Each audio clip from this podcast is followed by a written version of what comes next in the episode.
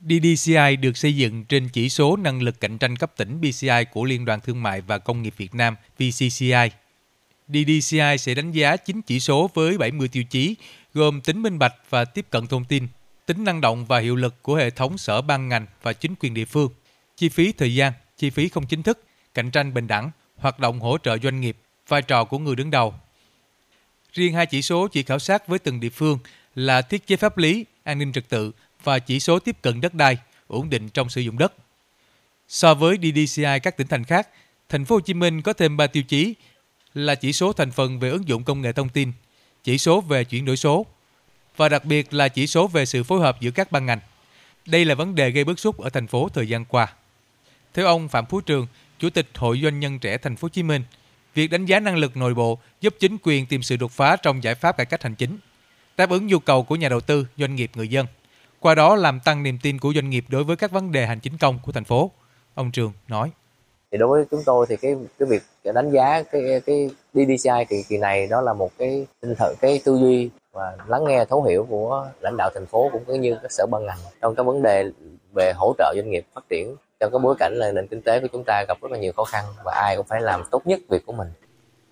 Bà Marie Tanoka, giám đốc điều hành Hiệp hội Thương mại Hoa Kỳ AmCham cho rằng trong bối cảnh nhiều nhà đầu tư đang muốn giảm sự phụ thuộc vào chuỗi cung ứng của Trung Quốc thì một số nước Đông Nam Á đang được ngắm tới. Điều này mở ra rất nhiều cơ hội cho Việt Nam nói chung và thành phố Hồ Chí Minh nói riêng.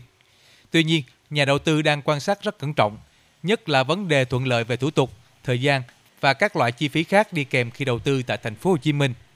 Bà Mari Tanoka cho rằng DDCI sẽ là cách tiếp cận quan trọng và là công cụ để lãnh đạo thành phố thực hiện mục tiêu cải thiện hình ảnh của mình. So I really hope that Hy vọng rằng DDCI sẽ là công cụ rất quan trọng cho thấy sự phản hồi của doanh nghiệp như thế nào để thành phố Hồ Chí Minh tăng cường cải thiện môi trường đầu tư kinh doanh và tận dụng được thời cơ đang có. Quan điểm của AmCham, chúng tôi đánh giá rất cao sự cởi mở của thành phố Hồ Chí Minh khi đã lắng nghe và thấu hiểu những khuyến nghị và góp ý của các hiệp hội và doanh nghiệp quốc tế.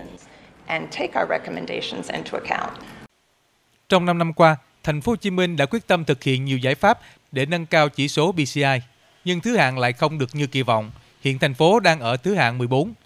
Thành phố còn 4 nhóm chỉ số thành phần nằm dưới mức trung bình như tính minh bạch, gia nhập thị trường, năng động, pháp chế và an ninh trật tự.